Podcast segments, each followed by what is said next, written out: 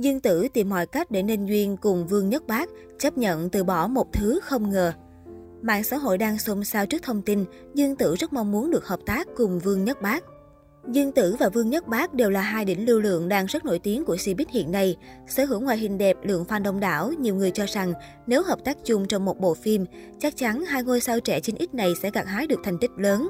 Mới đây xuất hiện thông tin cho biết, Dương Tử đang tìm mọi cách để có thể hợp tác cùng đàn em. Theo thông tin được đưa ra để giúp con gái trong sự nghiệp, bà của Dương Tử đã bỏ ra một số tiền không hề nhỏ để mua kịch bản phim. Trong dự án phim này, Dương Tử sẽ đảm nhận vai nữ chính, trong khi đó Vương Nhất Bác sẽ được mời đảm nhận vai nam chính. Thậm chí còn có thông tin, phía Vương Nhất Bác cũng đã đồng ý với lần hợp tác này. Ngoài ra còn xuất hiện thông tin cho rằng, để được hợp tác cùng Vương Nhất Bác, Dương Tử còn chấp nhận đứng ở vị trí viên hai trong phim. Phải biết rằng đây là một sự nhượng bộ không hề nhỏ của nàng Tiểu Hoa cho đàn em. Bởi lẽ kể từ sau khi nổi lên nhờ hương mật tựa khói sương và cá mực hầm mật, nhưng Tử luôn muốn giành vị trí phiên một trong các dự án phim được mời. Gần đây nhất, cô nàng còn là nữ chính trong hai cuộc chiến tranh giành phiên vị trong Thanh Trầm Hành với Ngô Diệt Phàm và Trầm Phụng Hương Phai cùng Thành Nghị. Sau khi nổi lên nhờ Trần Tình Lệnh cùng tiêu chiến, Vương Nhất Bác nhanh chóng leo lên hàng đỉnh lưu lượng thế hệ mới của Cbiz. Dù diễn xuất vẫn gây tranh cãi, thế nhưng nhờ có ngoại hình đẹp trai, lượng phim của chàng Mỹ Nam này vẫn luôn thu hút được lượng khán giả rất lớn. Chính vì vậy, không có gì khó hiểu khi Dương Tử lại muốn hợp tác cùng Vương Nhất Bác như vậy. Tuy nhiên, những thông tin trên mới chỉ là tin tức chưa được xác nhận.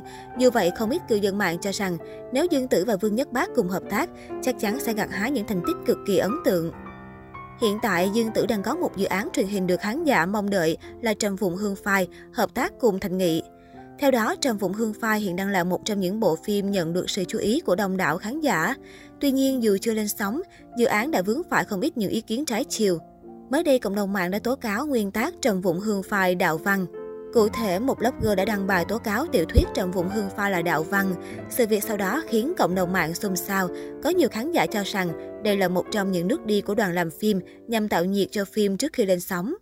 Ngay sau đó, một nguồn tin khác đã tiết lộ tình hình hiện tại của Trầm Vụng Hương Phai.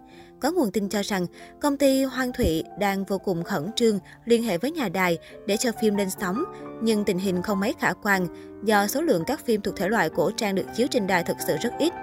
Tuy nhiên, lý do quan trọng nhất khiến Trần Vụng Hương Phai mất suất chiếu đài là vì nguyên tắc của phim bị tố đạo văn. Các nhà đài cũng tỏ ra ái ngại. Chính vì vậy, bộ phim được dự đoán sẽ bị hoãn chiếu cho đến khi có quyết định chiếu đài hay chỉ được chiếu mạng. Trầm Vụng Hương Phai đã được đóng máy từ lâu, sau đó cũng được Dư Khưu tích cực quảng bá, thế nhưng đến hiện tại vẫn chưa công bố lịch chiếu chính thức. Điều này khiến nhiều khán giả lo lắng bởi thời gian lên sóng càng lâu thì nhiệt độ của phim sẽ càng giảm. Nói về Trầm Vụng Hương Phai, đây là câu chuyện dài đằng đẵng về tình yêu của hai nhân vật chính là Nhan Đàm và Dư Mặc. Nhan Đàm vốn là một bông hoa sen tinh từ thời thượng cổ và toàn thân đều là dược liệu quý hiếm nhất. Trong buổi thịnh yến của Vương Mẫu, Nhan Đàm và người tỷ muội sinh đôi, chị tích của mình đã hóa thành hình người trước thời hạn 100 năm. Chính vì vậy mà họ đã gặp phải tình kiếp lớn nhất của đời người. Nhan Đàm vốn là muốn dùng một nửa trái tim của bản thân để có thể đổi lấy chân tình của ứng uyên. Tuy nhiên không ngờ rằng là ứng uyên lại quên mất cô ấy. Một nửa trái tim của nàng Nhan Đàm đã dùng cho ứng uyên và nửa trái tim còn lại cũng chỉ còn là một chút tro tàn. Sau đó, Nhan Đàm đã từ bỏ tiên thể đi vào luân hồi và linh hồn bị tổn thương của Nhan Đàm lưu lạc bên dòng vong xuyên hơn 800 năm.